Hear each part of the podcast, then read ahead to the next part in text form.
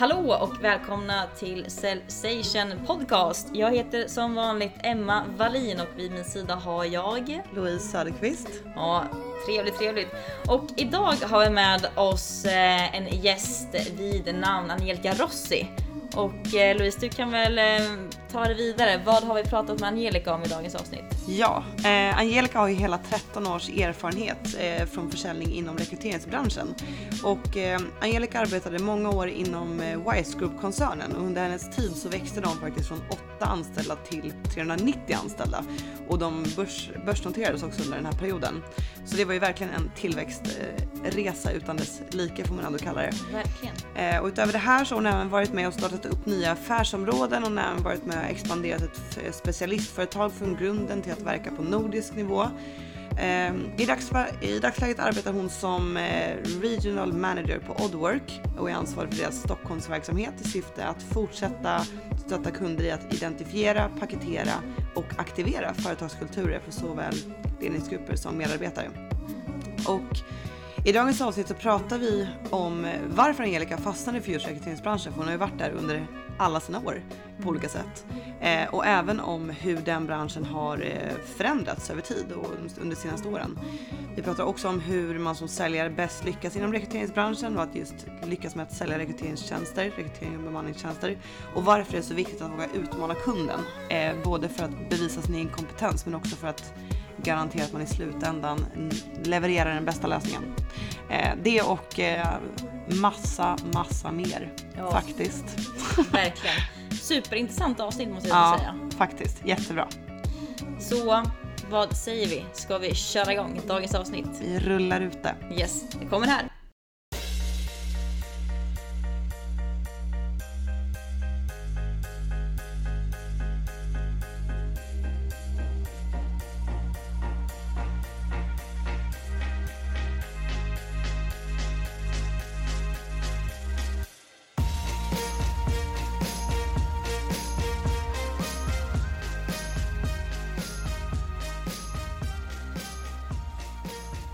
Hallå Angelica! Hej!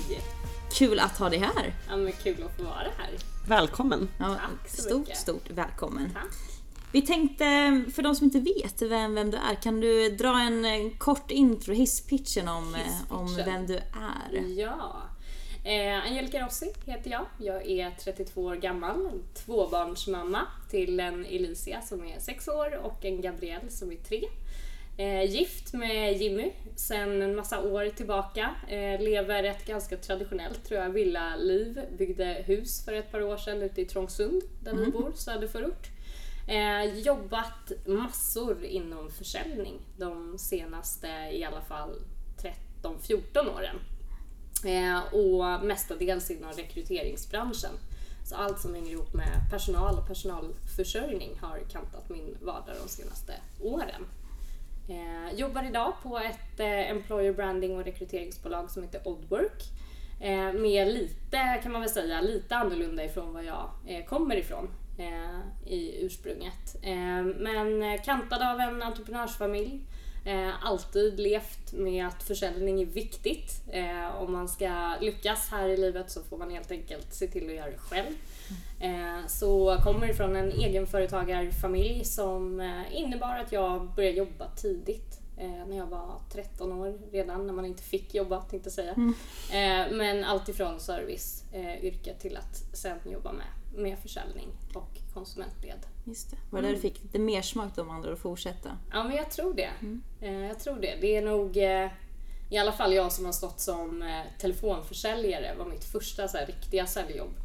Eh, jättespännande och utmanande på massa olika sätt. Men jag tror att det var en, en vågskål till att bli antingen gillar man det och man tycker att man utvecklas och eh, får prova på vad det faktiskt innebär att vara riktigt modig.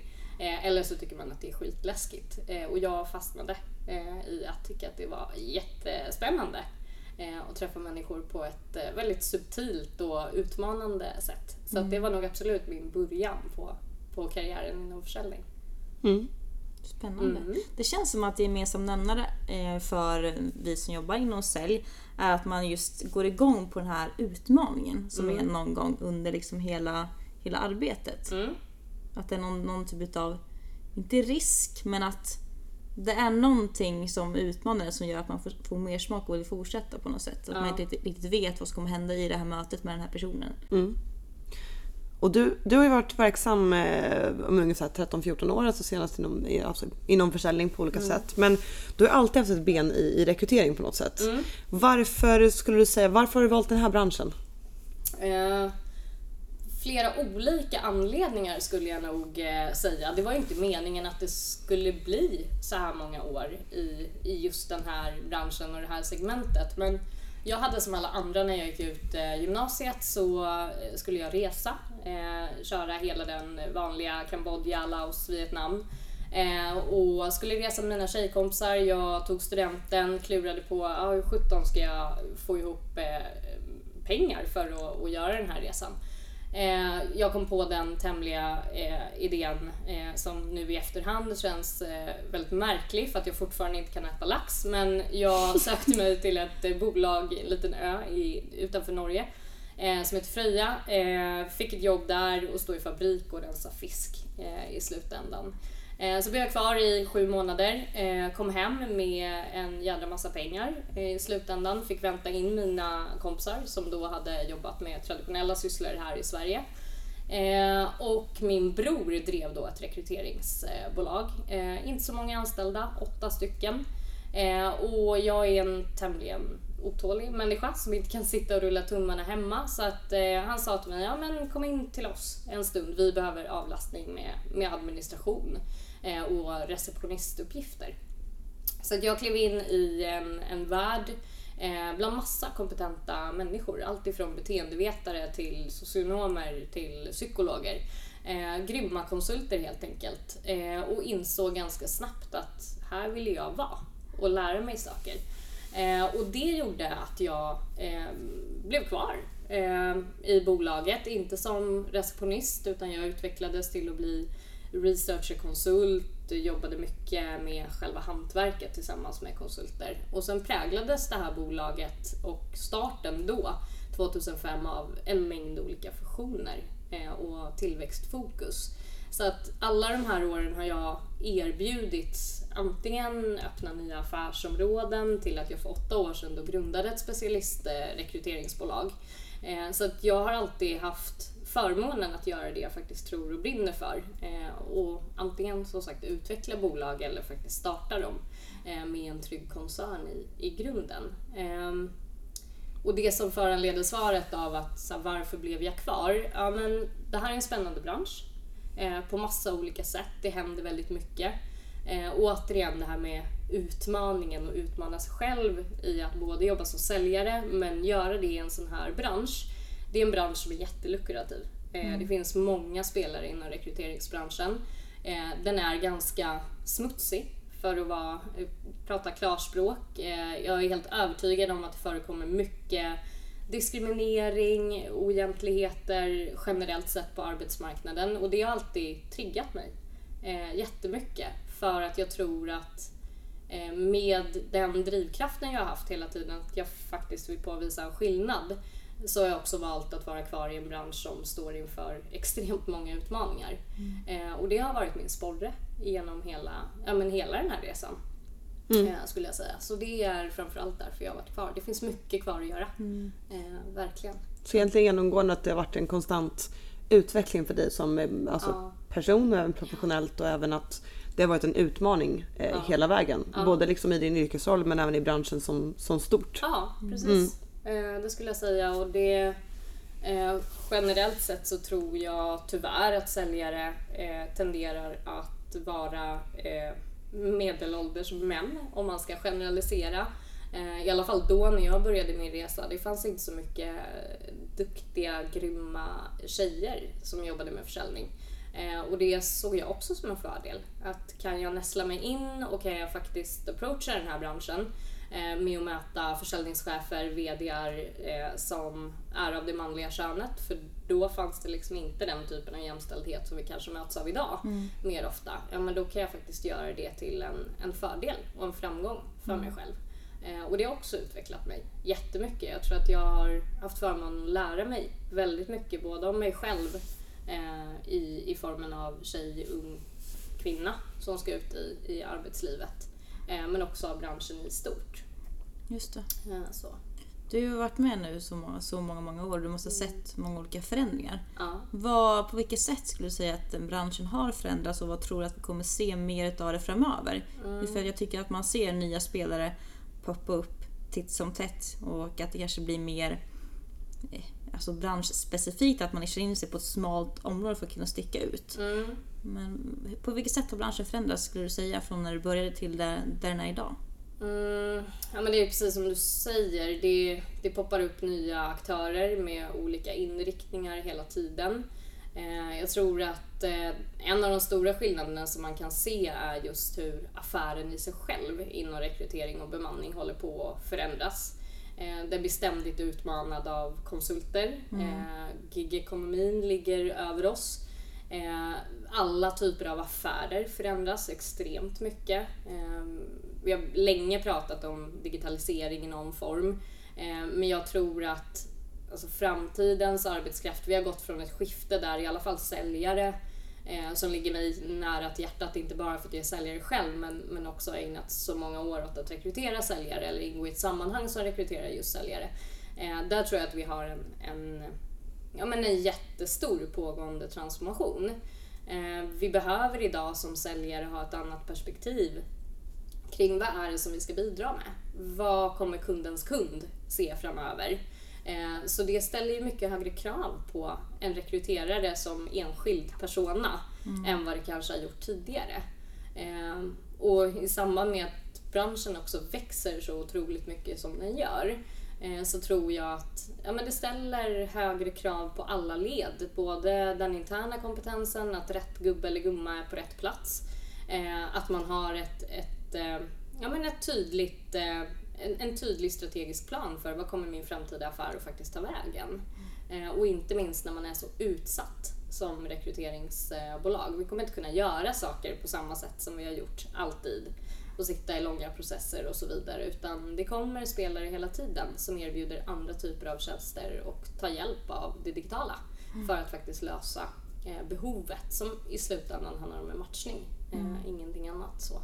Men det kan göras på tusen olika sätt eh, och det kan göras väldigt rätt och det kan göras väldigt tokigt eh, också med fel perspektiv in. Det där är, alltså, där är också alltså, kul att höra det du säger att så här, som rekryterare det ställs högre krav på när man rekryterar typ säljare för att liksom, slutprodukten som man ska leverera eh, har blivit tuffare eh, att faktiskt få till en bra leverans på. Och det är något som är, det är väldigt kul att säljare har blivit ett mer kvalificerat yrke. Att det är liksom Ja, men att det har kommit ikapp, för det är ju verkligen det. Alltså, jag tror att man kan få en säkert, alltså, eller egentligen kanske alla som börjar med sälj får nog, även om man har liksom gått igenom en ihärdig rekryteringsprocess och allt sånt där så det ställer höga krav och det är, liksom, det är casebyggande och problemlösning och allt sånt där. Men det, jag tycker det är kul att du säger det. Branschkunskap och liksom Ja, verkligen. liksom fatta beslut. Verkligen. Och liksom det är en, Ja, det, och det är verkligen, man hoppas ju verkligen att det ska bli alltså så här, allmänt känt att det är ett kvalificerat yrke för att det är, kräver kompetens. Liksom. Ja, så mycket mer än vad det har gjort förut. Och det är så Ja. tråkigt ibland, eh, tycker jag.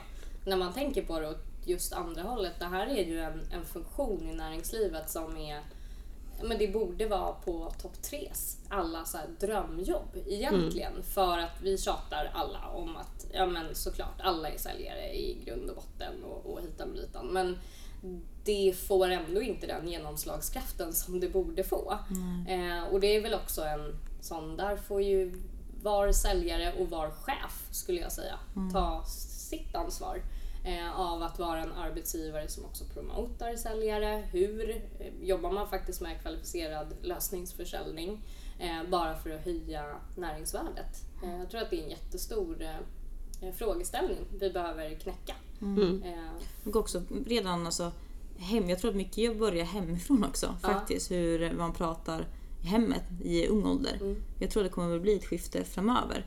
Alltså redan när man, om man är tio år och man hör ens föräldrar hålla på och säga det är sån här säljare igen och Mm. eh, då får man ju den bilden av säljare, det vill man inte vara. Då är man någon, någon jobbig Mm. jäkel. Men så alltid när det ringde mitt i middagen så var det alltid såhär, svara inte, det är bara säljare som ringer nu. Alltså Du alltid. sätter ju liksom klart en, en tanke, jaha, det är så, det är så liksom frön och istället liksom bemöta de här personerna positivt så tror jag att man kommer få en annan inställning till just yrket försäljning.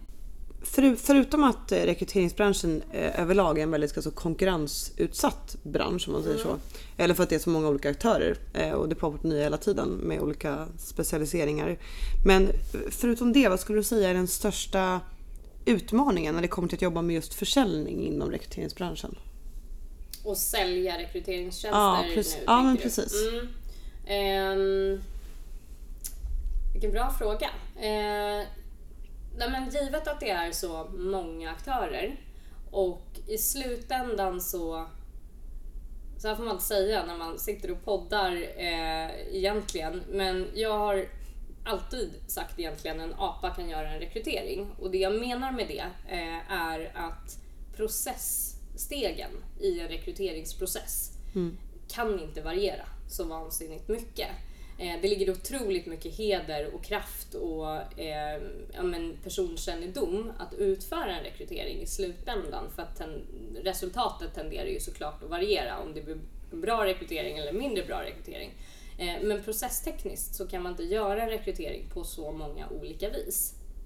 Eh, att vara säljare och sälja just rekryteringstjänster då i en bransch där det finns jättemånga rekryteringsbolag. Alla har ungefär liknande eh, upplägg eller eh, arvodesmodeller och så vidare och så vidare. Då tror jag att det är upp till säljaren att verkligen förstå vad är det för värde jag ska generera till kunden utöver det här rekryteringsbehovet.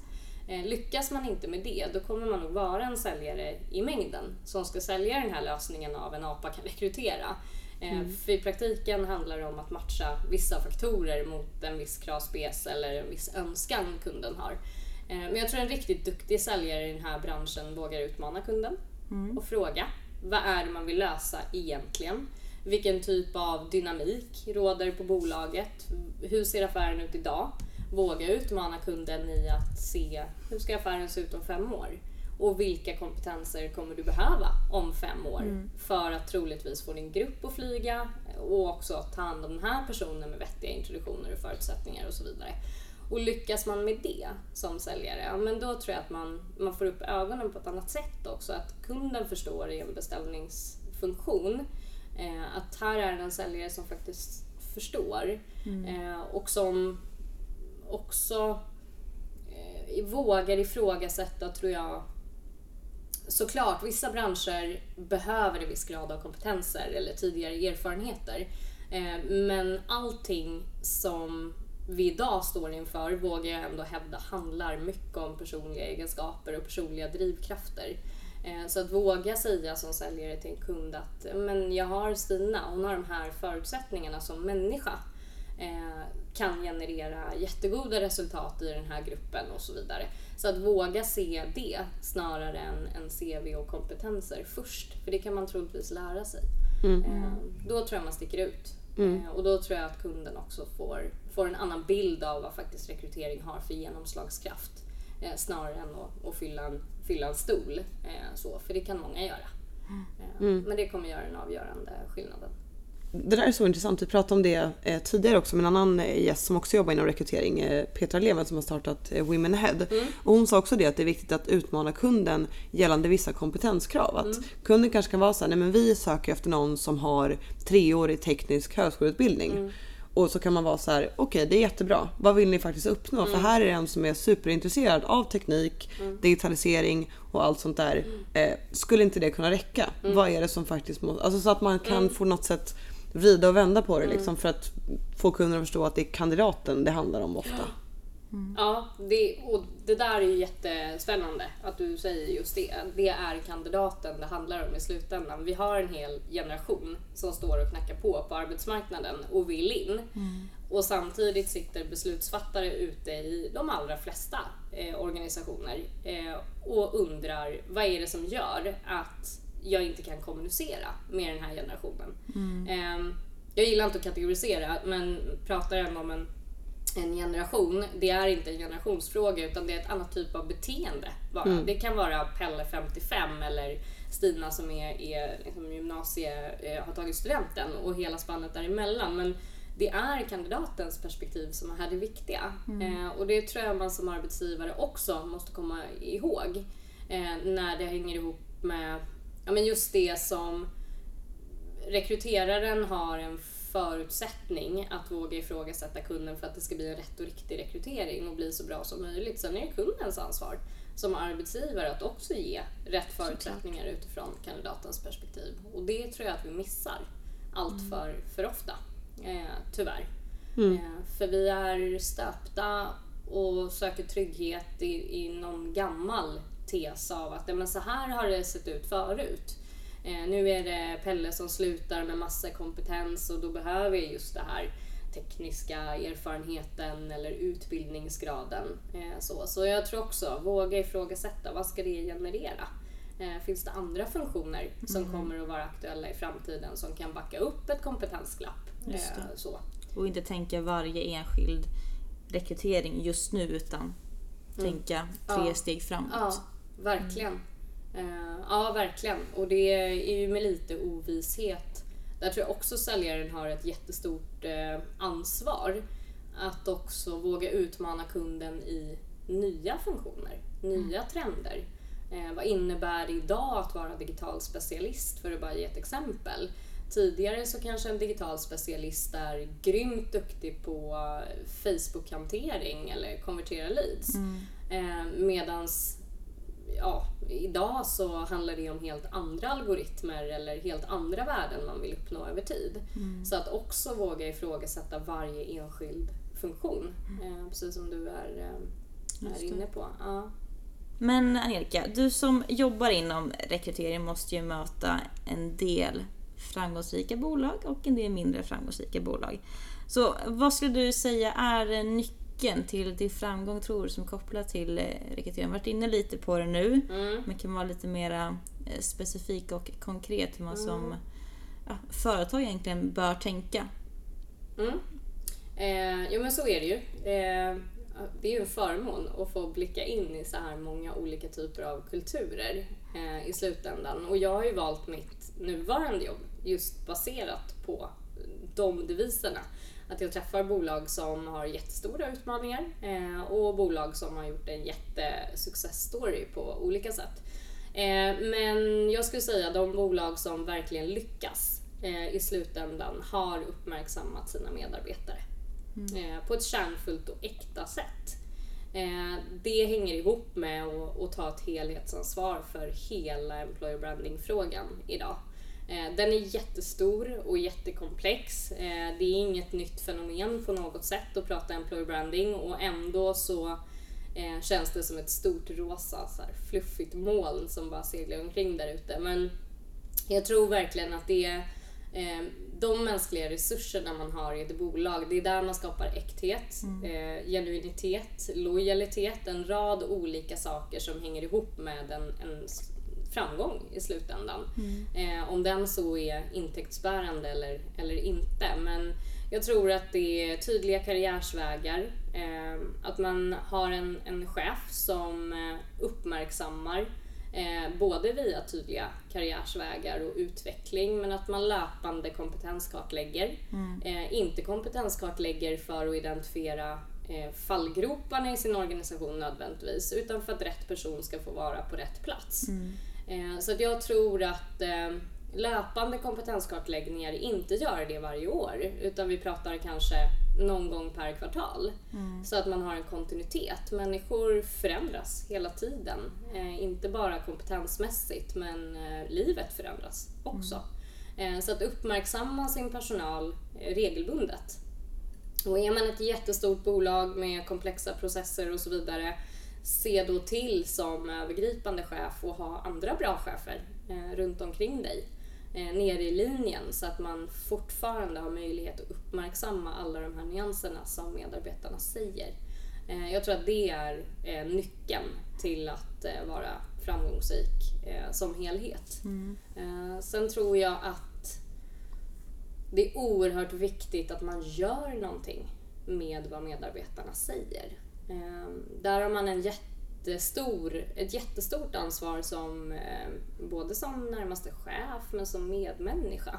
Eh, inte bara ta in alla intryck och sitta i medarbetarsamtal och så. Det är all ära i det, men du måste göra något med det eh, i slutändan. För att annars riskerar det att bli de här eh, tomma löftena. Då Eh, får man inget förtroende för sina medarbetare och så tröttnar de och sen... och sen blir det ett ekorrhjul. Mm.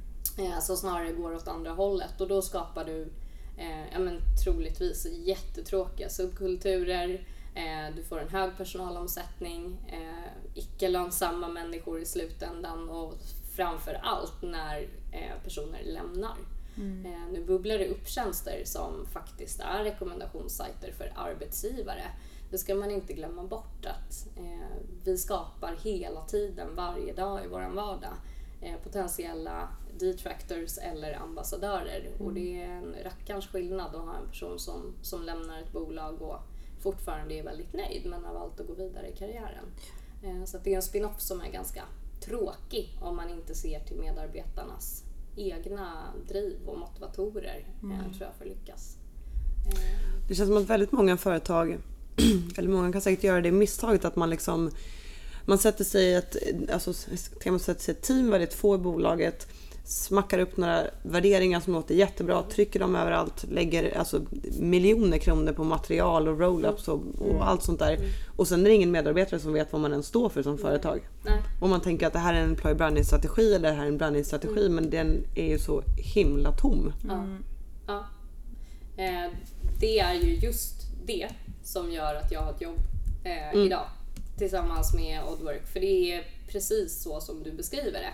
Eh, I mångt och mycket så det handlar inte om att peka fingrar och säga att ni är dåliga som har en, en värdegrund och att det sitter ordet passionerat uppe på en tavla på väggen eller att det är paketerat i en fin broschyr och ligger i en byrålåda. Eh, våran ja, men fasta övertygelse när vi jobbar tillsammans med kunder i strategisk employer branding är ju just att det inte ska vila passivt. Det ska inte ligga i verksamheten, det måste leva.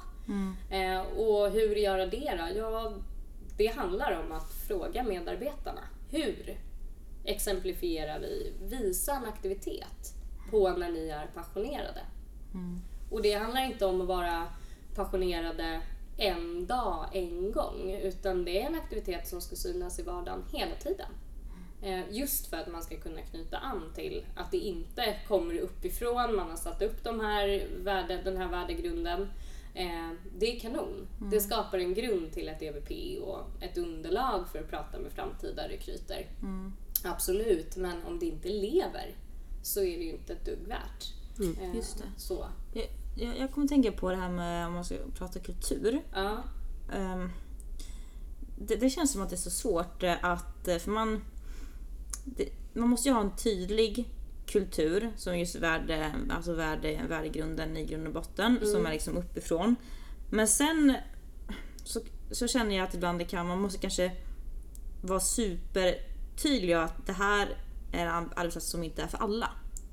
Jag tänker just att man inte kan, antingen så är det här någonting för en individ eller så är det inte. Eller tycker att man snarare då ska anpassa sin kultur utefter vad det är för man har för personer i bolaget som kommer in. Ehm, jag, jag tror både och.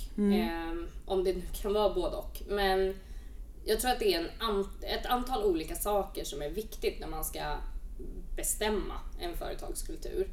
Det ena är syftet till den. Varför ska vi ha en kultur överhuvudtaget? Ehm, det går väldigt sällan att uppfinna en kultur.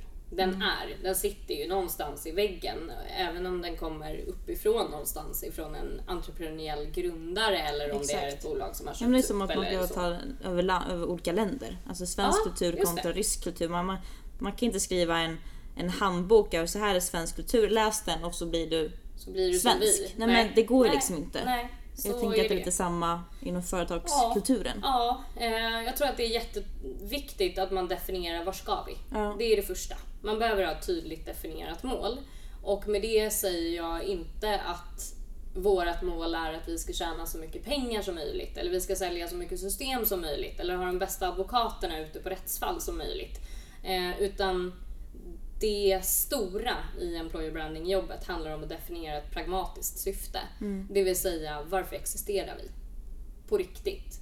Att göra en vinst eller eh, att lösa problem och så vidare, det är en konsekvens av sin existens. Eh, den behöver man bestämma. Var är vi på väg någonstans? Det här är vårt övergripande mål. Det finns några bolag som har fantastiska eh, som vi kallar det inom Oddwork, our reason of being, eh, som är oändliga. Det finns ingen tidslinje till när vi ska dit, men vi ska dit. Mm. Eh, därigenom så sätter man en riktning eh, och då tror jag att vissa av beteendena sen som mynnar ut i kärnvärden eller värdeord eller vad det nu kan tänkas eh, heta, ja men de kan ju variera lite grann. Vissa går att vara flexibla inför eh, och vissa går inte att ändra på. Alltså har man stora komplexa organisationer där man har bestämt sedan många år tillbaka att det här är den kulturen vi ska stå för, that's mm. it. Ja, såklart, då kanske man också får rätta sig i ledet. Men det är svårt att rätta sig i ledet om man inte som medarbetare eller kommande rekryt förstår vad innebär det då? Mm. Angelica, om du skulle ge eh, karriärtips till mm. tre, alltså, tre olika personer, en som är 20, en som är 30 och en som är 40. Mm. Vad hade var och en fått om man fick liksom ett tips var? Mm, ett tips var. Eh, vi kan börja med 20-åringen ja. för att vara... Jag skulle vilja ge ett och samma tips till alla först. Det får man. Eh, det får man. Ja, mm, bra. Eh, då skulle jag vilja säga att eh, identifiera vad du verkligen brinner för. Mm. För det går oavsett hur gammal man är. Mm. Eh, och jag tror att någonstans världen blir en bättre plats om alla bara får göra det de verkligen brinner för. Då kan man uträtta magi. Eh, så det är, är den stora.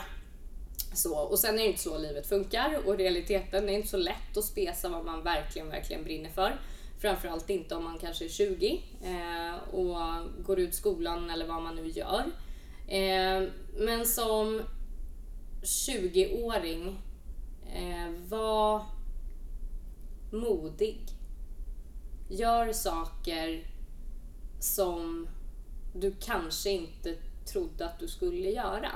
Eh, och med det menar jag att eh, när man går ut eh, skolan eller ska ge sig ut i arbetslivet, eh, ja, men våga ha modet av att du är eh, en kompetent och bra människa oavsett vad du har gjort tidigare i livet. Eh, och med det sagt, när man är 20 så kanske man inte har ett register av tidigare erfarenheter, men, men våga vara modig.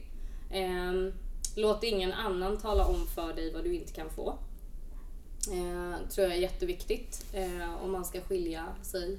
Eh, anslut dig till ett företag eller ett jobb som ser, hör och bekräftar dig eh, i slutändan. Försök att bilda dig en uppfattning av vilken kultur som råder och vilken kultur som du vill ingå i.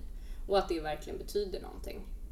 Ehm, så modet tror jag är, är viktigt ehm, att behålla. Eh, och sen någonstans här, följ dina drömmar så går du aldrig vilse. Mm. Så ja, den hänger nog korrelerar lite med modet. Eh, om man är 30 då, men mitt i, mitt i karriären om man nu ska bryta ut liksom åldersperspektiven. Eh, jag är ju 85, 32, tvåbarnsmamma.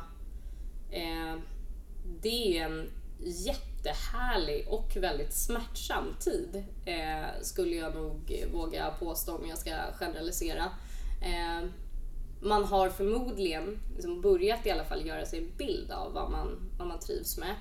Eh, men jag skulle vilja säga att både modet och nyfikenheten är nog lika viktigt där. Det är nog lätt i den där åldern att bli lite bekväm och lite trygg. Eh, man kanske har varit på en anställning ganska länge, eh, har byggt upp någon typ av lojalitetskapital. Man behöver fundera lite på vad, vad är mitt varumärke? Vad vill jag stå för eh, vidare? Också jätteviktigt tror jag och, ja, men då, har du, då har du ett par år för att ställa lite fog på närmaste chef, våga utmana. Eh, du är viktig Eh, du är dyrbar, du behöver inte göra avkall på massa saker, man kan faktiskt göra mycket ändå. Ehm, så ja, ska man byta jobb som 30-åring, men återigen så ta all samlad erfarenhet som du har. Alla bra exempel, alla dåliga exempel. och gör någonting med det. Eh, tror jag är det absolut eh, viktigaste. Och inte göra avkall på varken sig själv eller sin egen integritet för då har man någonstans byggt upp en integritet i sin egen yrkesroll. Eh, så gör något med den. Eh, inte bara säg att du ska göra något utan gör något. Så. Nästa steg. Ja, verkligen. Nästa steg-åldern. Ja, definiera den för dig själv och det kan ju vara eh, väldigt uppslitande. Alltså det är, ja, man har sig själv närmast. Jag, jag vågade ju till slut lämna en koncern där man har varit i 13 år. Eh, jag kunde ingenting annat än den här koncernen och människorna i den. Eh, det var ju otroligt läskigt att gå utanför sitt eget varumärke och de prestationer man hade byggt upp. Men jag, i slutändan så, jag kan inte ha det bättre än vad jag har det. Eh, och jag vågade. Eh, jag tror att det är det som är eh, nyckeln. Eh, och våga misslyckas tror jag också är jätte, jätteviktigt. Eh, och 40. Svårt. Eh, för jag tror att även om jag raddar ur med en floskel nu och säger att ja, men som 40-åring så eh, har man ju alla förutsättningar att, att ta sig vidare. För att jag tycker verkligen det. Eh, och i min värld och i min vardag, ja men då har en 40-åring alla förutsättningar att ta sig vidare. Men det är inte så verkligheten ser ut. Eh, jag tror att eh,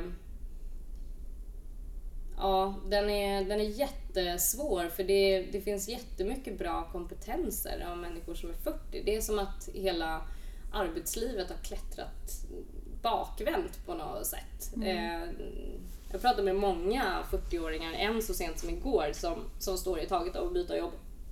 Och han är jättestressad. För han känner att han blir bortprioriterad, bortselekterad i, i bruset av eh, massa yngre förmågor. Så. Eh, men där tror jag bara att man ska vara eh, väldigt envis. Eh, och även om, om verkligheten kan tendera eh, att du får dig ett hörn på självförtroendet och känner dig kanske i, i många gånger, i alla fall när du ska ge dig ut på, mm, i arbetsmarknadsdjungeln och söka jobb, eh, att självförtroendet får sig en, en törn. Eh, så fortsätt eh, och ha tålamod. Eh, verkligen, för att jag tror att det finns en plats för, för alla oavsett eh, ålder. Eh, det är egentligen egalt, oviktigt. Så ja, men tålamod, våga sticka ut, eh, våga göra de där sakerna som, som du kanske hade gjort när du är 20 och vill ha drömjobbet. jag tror att det handlar mycket om Gör det själv. lilla, lilla extra. Ja, lite så. Den är ju jättesvår och jag tycker det är för mycket offerkofta ibland också samtidigt av att ja, men nu ska jag sticka ut och vad ska jag göra då? Ska jag spela in en film på mig själv eller? Ja, gör det då. Ehm, Testa. Ja, testa. Vad är det värsta som kan hända? Ehm, så ja, nej, men jag, ja. Det blir väldigt mycket mod och ehm, Men det är väl det det grundar sig i, grund och botten. Det kan ju vara läskigt oavsett om man är 20 eller om man är 40 och testar några helt nya grejer. Mm. Ja. Det är ju liksom... Det är väl mänskligt för att vi som människor inte vill utsätta oss för fara och allt vad det är men rent biologiskt liksom. Så att då, då blir det läskigt. Ja. Mm. Och lätt att man... Vi är bekväma varelser i, i grund och botten. ja, ja men verkligen. Snyggt. Men... ehm, yes. Vi börjar närma oss eh, slutet här nu Angelica. Nej. Ja, det går fort när man är rolig. Ja men visst vet du.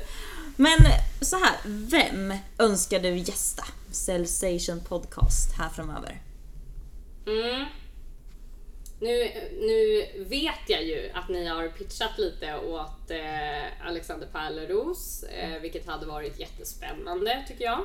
Eh, om man ska skicka ut någonting så känns det som eh, att han borde vara med eh, faktiskt. Av massa olika skäl, men intressant profil på, på olika sätt. Har verkligen anammat eh, försäljning och byggt bolag och så. Ehm, Vi jobbar på honom. ja, det är bra. Precis, Ja. poddare möter poddare. Ja men precis, Det det kan bli ett spännande möte. Ja, snyggt. Ja, nej men annars så, jag tycker Isabella Löwengrip är otroligt cool apropå mod eh, och våga misslyckas. Eh, jag såg en gammal intervju med henne på, på Skavlan för inte så länge sedan. Eh, jättespännande av ja, men mentaliteten, så här, våga vinn. Eh, startat 13 olika bolag, åtta av dem gick i putten. Eh, ja. eh, så att eh, absolut en spännande resa. Eh, Och hon, är så, alltså, hon är så inspirerande på många olika sätt. Alltså, hon har ju mod på, på så många olika plan. Alltså, så här, Privat, dels att hon vågar göra allting emot normen. Hon har skilt sig och hon ska inte bo med någon man utan hon ska driva sin familj med hjälp av ett team som bara består av kvinnor samtidigt som hon startar liksom, så mycket bolag och verkligen är framgångsrik. Hon sticker i ögonen på folk vilket jag tycker är så himla härligt. Ja, eller hur? Det är så jävla härligt. Det, det, det här. Varenda gång hon provocerar är jag så här, jag står liksom och är hennes Klappar hejaklack liksom. och vill, Ja, häller bensin med henne liksom. Ja. Jättegärna. Ja men det är en cool, eh, cool kvinna, Ja. verkligen. Det är inspirationskälla och jag tror Ja men verkligen, våga sticka i ögonen eh, lite grann och eh, verkar så sjukt obrydd Ja. över att hon gör det vilket är det är jättehäftigt. så bra. Ja, Extremt befriande. ja men verkligen. Yes. Men om man vill komma i kontakt med dig också Angelica. Mm. Hur gör man det på bästa sätt? Men då ringer man mig. Och på, på, på vilket nummer då? 0731 586298. Perfekt. Mm. Och det kanske finns på några sociala medier också? Ja, både på eh, Instagram och på Facebook med för och efternamn. Ja, Så- och LinkedIn. Ja. LinkedIn eh, också. Eh, och annars får man ju hemskt gärna kontakta Oddwork också. Eh, där jag eh, representerar vår Stockholmsregion. Mm. Mm. Så det får man jättegärna göra om man vill ha tips eller tricks eller jobba på sitt employer brand. Snyggt! Ja, Grymt! Det var alldeles. Det var alles. kul! Stort tack för att du, själva. du kom och gästade eh, Stellstation Podcast. Tack för att jag fick komma. Och tack för att ni lyssnade. Och vi eh, hörs igen eh, nästa vecka med ett nytt avsnitt. Det gör vi. Ha det bra. Ha det bra. Hej då! Hej! Hej då.